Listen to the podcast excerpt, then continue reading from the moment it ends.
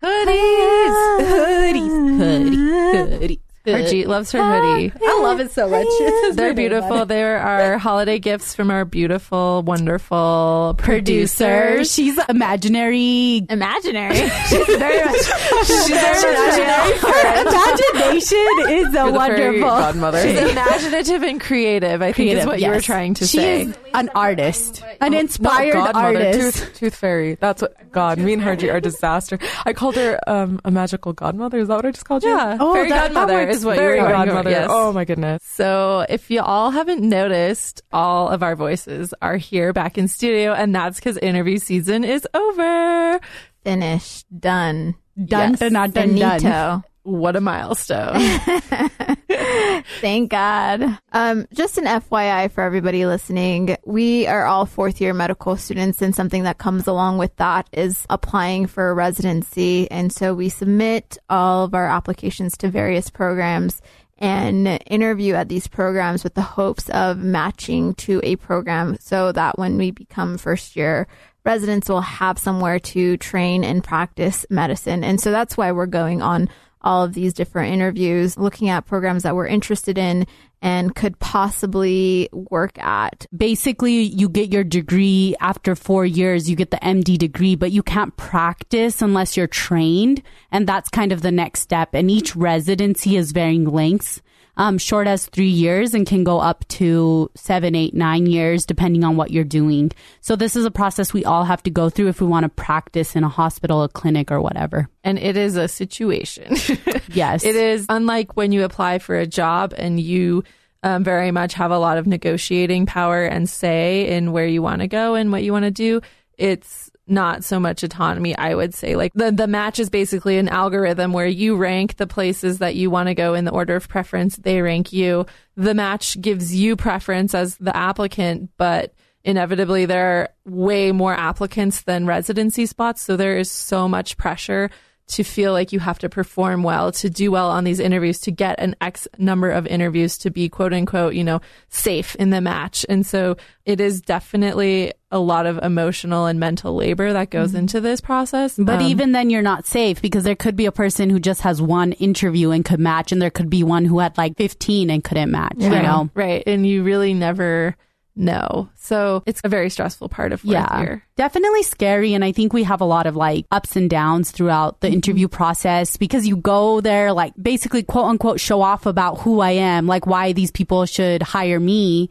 But then you also have self doubt because you don't know if you'll match. So it's this weird emotion of like staying confident, but then also knowing that like there is a reality that you won't match. And then mm-hmm. what will you do? Mm-hmm. And I think that is like the struggle, right? Right. It's something that I think that I've heard a lot of people be like, oh, fourth year is awesome. And I feel like it's really difficult emotionally. And yes, it's true that some people might feel more stronger, like they can make it just inherently because of their confidence and basically all the stuff that they had behind them. But some people, it's just really hard for you to have any stability, you mm-hmm. know? Shout out to all the fourth years. So today, because we've got a lot of energy in terms of being excited about interviews being over, we just want to talk about confessions from the interview trail. Confession. Yes. Um, inevitably, inevitably, a lot of funny things happen. So let's start with the bane of interviews for me, which was traveling. And I don't know, I was actually meant to calculate how many miles I actually traveled, but it was a shit ton and too many. I'm way too familiar with flying now and how to pack a bag. I have so many little um, irritations about people going through security and all these things. So let's open up the floor. What are some travel disasters or plane disasters that you guys have encountered during interview season? Harjeet? My turn. Hi.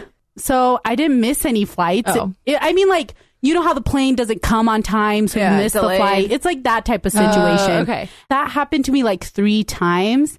And what I do when I'm like not feeling it is I eat food. And you know mm-hmm. what was so annoying? I know this is so trivial, but I was so irritated. They didn't have the Sour Patch watermelon. Utah's like the only place that has my Sour Patch watermelons, and I was so upset. Why don't you pack them? It's Okay. probably cheaper to do I that too. huh? obviously didn't have that foresight. Foresight, yeah. foresight, Whoa. farsight. Foresight. I'm like you, Harji. I'm have to be, you know, the first one in my zone to be in line to get in my seat to put, you know, because Yo, it's all. y'all are like bugging. Yeah. I know, but I it's was because the last person to board the plane. I know, and that stresses me out so much. It's for me, it's about the overhead space because, so pro tip number one, we'll give pro tips throughout this. Don't check your suit on interviews because you never know when they're going to lose your bag. So always bring it with you. And so then overhead space becomes very important. And so if you don't get on in the front of your zone, some other person is going to put their stupid little purse and their jacket, even though the flight attendants say no, and take your space. So I'm the person who goes and lays I, claim. t- I was like, hey, whose whose jacket is this? and she just throws it on the floor. And I'm like, hey, uh, I need this space. I really don't care. I have my suit like hanging with me, and I just Wait, how do you keep your suit? I have this little bag thing that I carry it with. I guess it's in my. You it's can in my, hang. It's in You my, can ask the flight attendant to hang it up for you. Okay, but the if thing. the diamond, gold medal, sparkle status people took up all of it, then you don't get it. Then you fight. I guess maybe I don't know. I guess I've traveled I to would like, like, to speak to your manager. Where's the pilot? Bring him out right now. I think for me, the most stressful part about traveling is like during the winter, obviously, there's going to be bad weather and you can never control the weather. And so delayed and canceled flights are super stressful. I had an experience where I was flying from Boston to Indiana. I had my interview in Boston that same day. And then the next day, I had to fly to Indiana for my interview that next morning.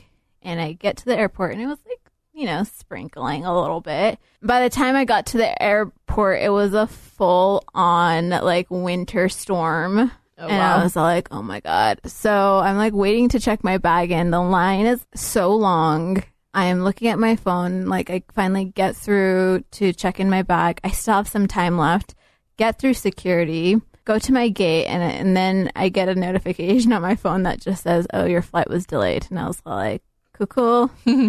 I can go get a Starbucks, chill out, you know, munch on some snacks. And then I get a second notification on my phone. Your flight has been canceled. And by that Like point, straight up canceled. canceled. Ain't no flights coming in or out of this airport today. And I was all like, but I got somewhere to be though. I can't be out here hanging out in Boston. I got to be in Indiana. You know what I'm saying? And I was like, oh shit. Like, I was supposed to make it in Indiana in time for the pre interview dinner. So when it was delayed, I was like, I guess I'm not going to the pre interview dinner. And then when it was canceled, I was all like panicking, like, I don't know what to do. Like, I'm like freaking the F out because I didn't want to miss the interview because I didn't want it to like reflect poorly on me.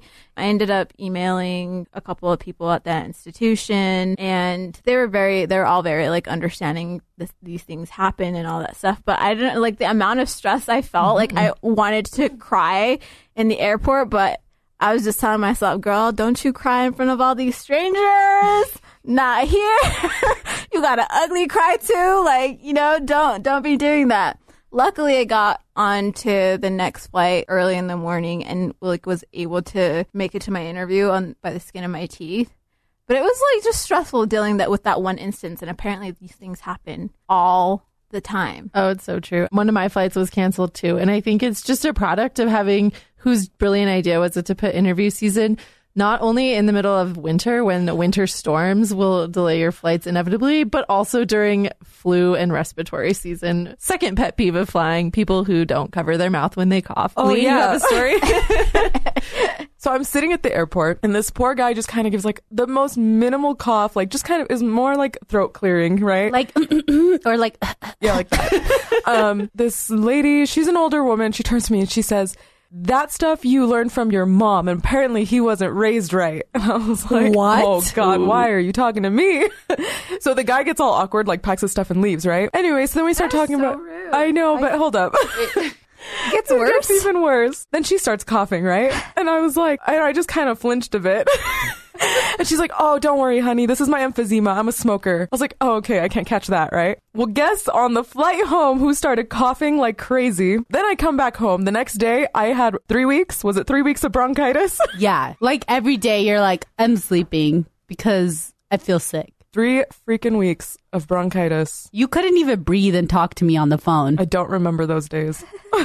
Basically, bring lots of hand sanitizer. Masks can't save you, And one of so those just like don't breathe. Lysol wipes or, Or, whatever. or you can live like Harji. Just like is- you can die any day, you can catch a cold any day. That's so like whatever. my motto. Live what your you talking life. about? I literally caught I caught a Respiratory respiratory times. virus when I came home for like the Christmas break, and I literally wanted to not do anything and lay in bed, and I was all phlegmy and disgusting, and it, I was miserable. So I would say avoid all of that. Don't touch your face. Especially if you have to do an interview when your throat is sore and you're coughing, it's not and a you good got a look. runny nose. Ooh. Oh. Uh, can we talk about like taking your shoes off and then putting it in between like the seat in front of you?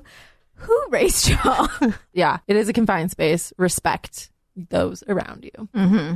I'm just like more nervous about TB, so I like turn up the fan on top of me to just like. I turn that ish off. No, you got to turn it on. No, Anyway. on or off. Airborne. Let us know on Instagram. Air on or off. Okay, Lean, you drove a lot. Tell us about that. Yeah, I drove to a lot of them. So one of them was in Amish country. I did not plan that one very well at all, but my first time renting a car, it was already dark. It was going towards um, Lake Erie and it was super foggy and the highways were very small, not like over here in the West, I guess. They're Ooh, like very small wa- highways. Horror movie scenes. Yeah, and like the trees were all like twisted and like in the road. It was insane. Ooh. Anyway, so I'm like, I just gotta drive slow because I feel like I'm gonna run over something. And I see something like weird alternating on the ground, right? I was like, what in the good God walks like that? Like, what is this? I look up and it's a horse. And then I look up even more and it's a carriage. and I like slam the brake. I almost ran over like four Amish carriages, you guys. Yeah. Did they not see you? So they have these little reflectors, Oh. but they're not like they're not spaced exactly the way you would recognize a car. Mm-hmm. I didn't recognize it. So once we finally make our destination, Yeah. what do y'all think about the interview dinner, pre-dinners? Oh. Yes. My experience has been it's either really, really great, like goes off without a hitch, talk to all the residents, like super bomb, good food, free. Yeah, I will. T- I will say a plug for that because sometimes I'd be so hungry and I'm like, I'm just gonna wait till the interview dinner. I'm gonna eat all the food, Yeah. and I was the one who would like first go grab the food, Yeah. eat because I was like, I'm hungry. And I like food. I want people to know that's something that I care about when I interview. So I just am the first one. I pick up everything. Oh yeah, I Yeah, would I say don't don't be either. shy to order. If if you want a filet mignon, it's your time. Like you don't have to Yeah, pay. don't be it. shy. Yeah. you paid for the flight to get there, Right. Uh, and the stress that you're enduring to do the interview. Yeah. Like get what you want.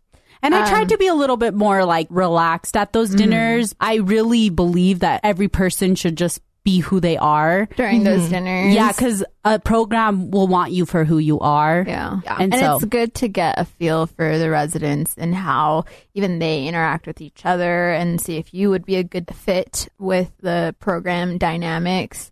So it either goes like that or sometimes it's just like awkward. Yeah, I think it I goes. don't like the sit down. Yeah, it goes like one of two ways where, you know, it's just a natural conversation and you blend very well with that group of residents and people, or it's very awkward and the resident just ends up asking you, What question do you have about this program? Which will become your worst. Yeah. Yeah, like the worst thing you could ever hear by the end of interview season. Yeah. Right. And I don't know, I never appreciated that, but I always appreciated the residents that just naturally started a conversation and they'd mm-hmm. tell you a little bit about the program, but then you might find a commonality and start talking about whatever. And those mm-hmm. usually were the better dinners. I want to add another thing. My favorite dinners, I know I only talk about the food, but my favorite dinners was when they kept on ordering appetizers. Yeah. And I was like, ooh, I want to try that fried thing. It was where you were just like chilling, hanging out, eating a whole bunch of appetizers, Yeah. just letting loose and finding out about these people that mm-hmm. match into this program. So after the first one, I wasn't nervous. Yeah. So it mm-hmm. usually went well. I made sure I like fed myself, got to know the people. But I think that a lot of people do find them draining, especially if your personality isn't that way, you know? Me too. Yeah. That's me, me and Lean over here. So either you're really excited by it or you're drained if you're more of an introvert. You go home, sleep. I loved watching Netflix. You know, that was my way to turn off my mind and mm-hmm. get ready for bed. And then the next day you have um, your interview day. Usually they start at like seven, eight ish. Sometimes they feed you breakfast. Sometimes they don't. They don't tell you. I love Oh. the places that fed breakfast. Yes. Every program fed breakfast They're- for they- us. if programs are listening, please feed us breakfast. We love breakfast. Yeah. But my pet peeve was when they didn't feed you breakfast, but they didn't tell you. Right. And so then you'd show up and be hangry AF when you were interviewing because you didn't eat breakfast before you got there and you didn't know there wasn't going to be food. Yeah. I'm like too nervous to eat breakfast anyway. Oh, really? Yeah. Oh, you're. I I like a nice little cup of tea and maybe like some fruit or something. I, don't I love anything big. breakfast. Me too. No, I'm with you. No, I know. And then you show up and every program usually does an orientation and it answers all your questions. But again, the question will always be, do you have any, Any questions, questions? about Yeah. our program? And I think part of it, they want to give you the opportunity, but it's also a way to fill time. I feel like it's if they haven't prepared or read my application, they're just asking that. So Actually, you're right, Margot, because there were some places where they didn't ask me that question often. And we usually like hit off Like, talking yeah. about something because, you know, we just kind of got into the groove. Like it felt more natural. That's one thing I hope we have a cultural shift. Isn't it obvious you should ask questions about a program? And by asking, do you have any questions? Sometimes it The one thing that like turns me off is when a program obviously did not read your application because they don't know anything about you whatsoever. And there's a lot of programs that don't. And it makes me wonder we pay a lot of money for our applications to go out to these programs that we're applying to. And so when I can clearly tell that you have no idea who I am, you haven't read my application, but you extended an interview And it makes you wonder why why did you get that interview then? yeah. Is it me as a whole person? Is it me a number that was cut off and that's why you like extended the interview invite? And then that also makes me like question the program itself and like what they value. mm-hmm. I was always happy when they mentioned something specifically for my application or one program director like read directly word for word like a piece of my personal statement and I like was taken aback by that. You don't see that very often. Mm-hmm. Yeah, I really appreciated when someone read my application and wanted to talk further about it because I spent so much time doing the stuff that I wrote in the application. I was passionate about it. I wanted to share my story with others. I loved it when people asked more about me, my story, why I cared about what I was doing. Mm-hmm. So, for reflection on how the institution, but also that person interviewing you, thinks about the application process and you as the person sitting in front of you. Do they really want to get to know you, or do they just want to test you and see what questions you'll ask when they ask, Do you have any questions? And that's not the kind of institution I want to be at, one that isn't doing the work to get to know me. Yeah. I'm trying to get to know them. Mm-hmm. And something I learned later on was it's perfectly okay to say, I don't have any questions at the moment. Do you have any questions about me? Or for me? Yeah, exactly. I love that too. yeah, I got very comfortable with that. Because at the end of the day, we'll all ask the questions that are important to us. To me, at least, a little disingenuous to just ask a question just for the hell of it. That was one of the biggest things that like I wish Would be different. would be different. Do you have any commentary on this topic? Do you have any questions? no. I kind of just based my questions over my passions. So I'll ask about like what kind of high school outreach do you have? What kind of diversity initiatives do you have? Is it feasible for your residents to do like research projects in like these kind of fields? They give us paper that have all the information on like money, insurance, cost of living, all these things. Yeah. I was just going to make sure that I could fit there rather than like I love how you say that, Lean, because I think there's one thing that I took away from the entire interview season. All of these programs are usually accredited. Then it's really important to go to the next step, which is, is this a good fit for me? And am I a good fit for them? But you know, there's still that fear. And I think we've talked about this in a lot of podcasts before. Like, you know, it's just that instability, insecurity. Like you don't know if you'll match or not. So when the program is like, you're interviewing us just as much as we are interviewing you. In my head, I was like, nah, I need a job after this. Like it's not the same, even though I wish it was. So there is still that pressure. Right. There's still that element of relying on that institution to rank you high. Even if you know it's not a perfect fit, you still, like you said, at the end of the day, need to be trained and you need to get a job. And so there's that element of pressure, like you were talking about, Harjeet. So did any of you have any super awkward questions or what was like a most interesting question you got asked? Tell me a time where you were in a conflict. And I was like, which one? so I sat there for like five minutes. Maybe that's a little exaggerated. But I sat there for a while thinking, and it almost looked like I didn't know what to say. But then I was like, oh, sorry. I'm just trying to sort through which ones I should tell you about. Yeah, were like, because that's real, right?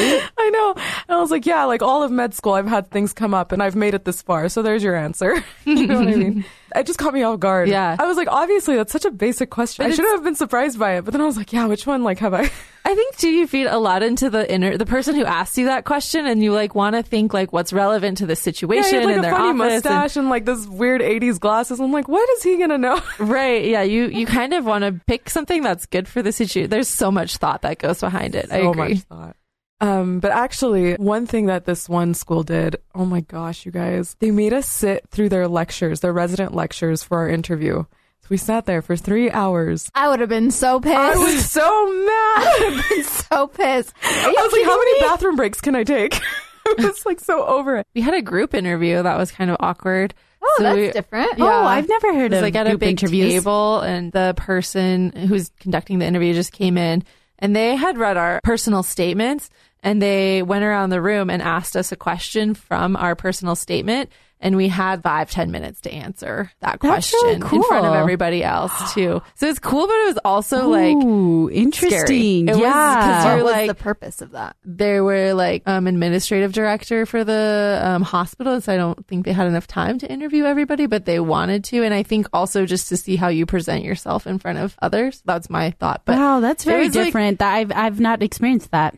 I felt like i was spending so much time thinking about what i was going to say or what question they could have asked me than listening to other people oh, That was you the couldn't really thing. pay Yeah. attention. And so it's kind of awkward in that. And then you hear everybody else. And then, of course, the imposter syndrome sets in. And it kind of, yeah, it was difficult, but interesting. Imposter syndrome is hella real, you guys. I don't know if you guys did this, but I constantly compared myself to other applicants. I try not to do that because, you know, we all deserve to be there in some regard.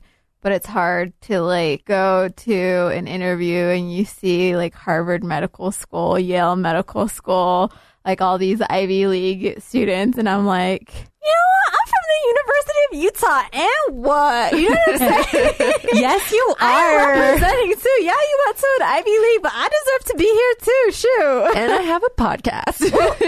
And I oh.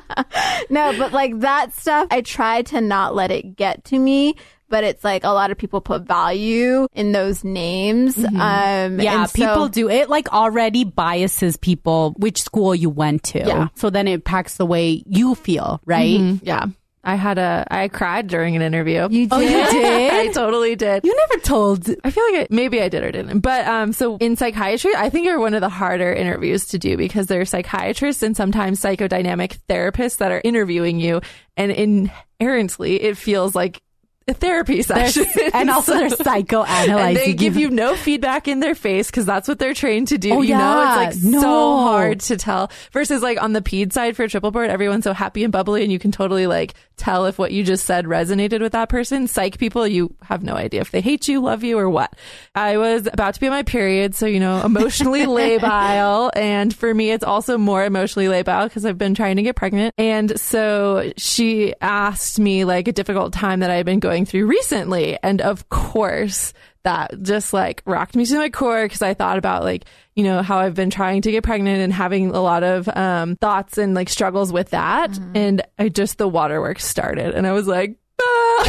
she was like, that was the one time I saw a psychodynamic therapist give some emotion. And she's like, Are you okay? And I was like, Well, I've been trying to get pregnant and I can't. And it's just really difficult. And the whole system is so oppressive and blah, blah. Anyways, it turned out being okay, but it was kind of embarrassing to cry. Although I felt if it was going to be with anybody, why not be in a therapist's office? So No. I'm sure she understood on some level, but in my mind, I really do wonder what she thought about it. You know, I think you could be like, okay, the person who's not afraid to show their emotions, or like that person can't control their emotions. It- It's kind of fun too going in and not knowing them and then seeing what they know about you and then having that conversation and see where it goes. But it is super difficult to get a good night's sleep. I feel like you're in a new place. You're worrying about waking up on time if your mm-hmm. alarm is going to go off on time. I'm that person. Every time I'm away from home, I have a hard time sleeping. Like there was a lot of times where I like fell asleep at like 4:30, 5 a.m. Oh, wow. and I had to be there at 7:30, 8 o'clock. Oh, wow. I was running on fumes for a hot second there, which is probably why I got sick. But that's neither Mm-hmm. No, here nor the there. airplanes. It's the airplanes. We're blaming it on the airplanes. but yeah, just be yourself, which is a hard thing to do when they Mhm. expect you to dress in a freaking suit, which Oh you God. never would do otherwise. And you feel like you have to be on your best behavior. But for the most part, I feel like people know how to act just showcase yourself and what you care about. Um, and then also a plug in that vein. So thinking about changing the system, here's my genius idea. Everybody should just wear scrubs to the interview. Yes, because we wear scrubs in the hospital. Anyways, Right? technically it is professional And dress. it's professional dress. We would all look the same still, right? Even more so than in suits and like dress clothes. And you'd be more comfortable and casual. And I think you just like settle in a little bit better. And then you get a feel for like what their scrubs are like. So just putting that out there. Then you don't have to carry around a suit anyways and take up overhead space. And if airports can really get sour patch the melon, watermelon sour thingies, I would love it. I don't know if people just, listen girl, to the just podcast. pack your own Sour Patch Kids. Okay, done. And just like final thought is you'll get interview invites and you'll feel the pressure to go to every single one of the interviews that you get. Like Harjeet mentioned, like you're obviously interviewing for a job next year. You have to match somewhere. And so you feel this enormous pressure to accept every single interview invite that you get because of that fear. I would say that if you're generally not interested in the program or you're not interested in living somewhere, um, you don't have to accept those interview invites, and it's okay to also cancel interviews that you don't want to go to anymore.